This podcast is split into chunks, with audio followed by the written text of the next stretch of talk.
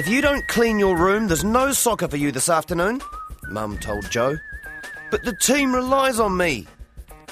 He didn't tell her he was on the bench for the game. You haven't cleaned it in a fortnight. And when did you last wash your feet? Joe calculated. Mm, ten days ago. Then he said, Cro Magnon man never had to wash his feet. Joe was 13, and they were studying prehistoric man at college, especially the tribes who had lived 30,000 years ago in Europe. He had his life to get on with, like, like hunting mammoths. No time to wash. Dirt is man's natural state. The dirtiest things Joe had ever seen were the feet of a homeless man who was asleep in the library. As well as being absolutely black, they reeked. Joe knew he'd feel comfortable with feet like that. Clean feet made him feel uptight. As well as his feet, he'd avoided washing his hair for three weeks, and his ears were secret gardens. He was growing his hair to hide them. Since you don't hunt mammoths and we're not Cro Magnons, that doesn't apply. I'll leave home then. I'll go and live in the wilderness. Except the only wilderness was a patch of blackberry in the nearby cemetery. Good idea, Tracy, his younger sister, said. I'll clean out your room totally for Isabel and Vanessa when they sleep over on Saturday. It'll be our new guest room. I don't care. Joe stomped into his room, threw some gear into two plastic bags, then rang the coach, putting on a hoarse voice.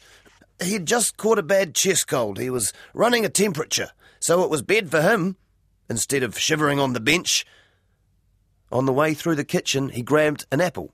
He'd hoped there might be a banana too, but Tracy had scoffed the last one.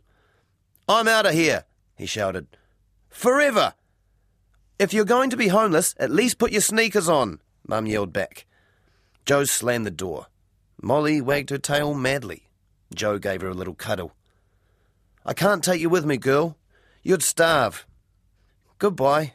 We'll, we'll never see each other again. But on the side path, he waited, hoping his mum might rush out and grab him by the legs and plead with him to stay. She might even shed a few tears. Nobody came rushing out. Joe even thought he heard a laugh in the kitchen. He ran down to the park, putting his sneakers on halfway. Cro Magnon man must have had pretty tough feet. Some kids he didn't know were playing touch rugby.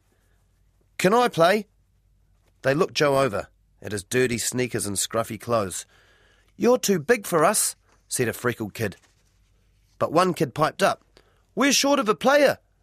Joe wasn't very good at touch. He was a better soccer player.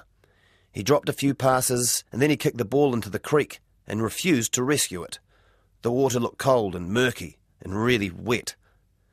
We don't want you to play with us, the freckled kid decided. You're a vagrant. Yeah, another agreed. My dad's a policeman and I'm going to report you for losing my ball. Joe just laughed. Of course he was a vagrant, just like the guy in the library. But he sloped off and hid in the changing room, just in case the police did turn up.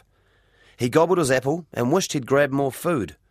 He had no money. His allowance had been cut off because of his room. He peered out the window. It had started to rain and the kids had disappeared. He'd forgotten his anorak. The changing rooms would be locked soon. What would he do when it was dark? He'd have to find a bench in a bus shelter or, or maybe a big dry drain pipe. What if he met another homeless person?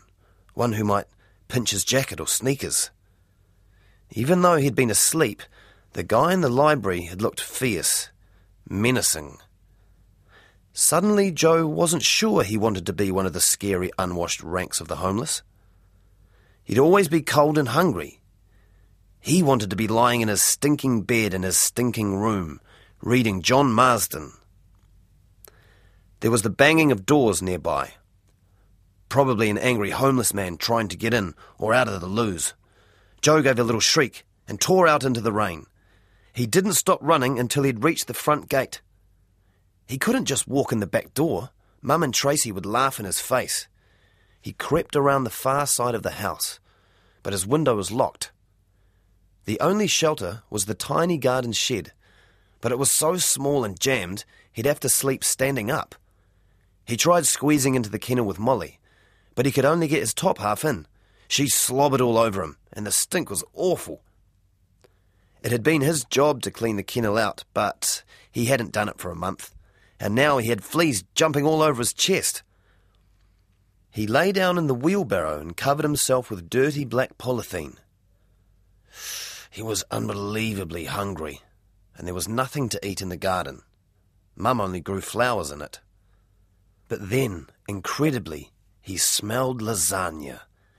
Somebody was cooking it right under his nose, like in the garden shed. Somebody who was trying to torture him. The back door opened. Joe! Tracy yelled. Dinner's ready!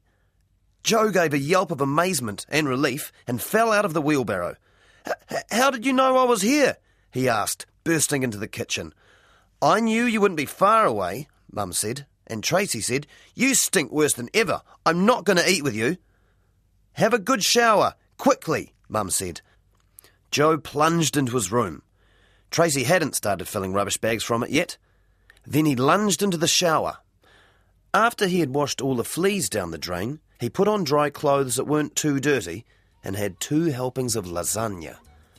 Can I watch The Simpsons special tonight, Mum? Uh, after I've cleaned my room? Mum grinned. You'd better record it.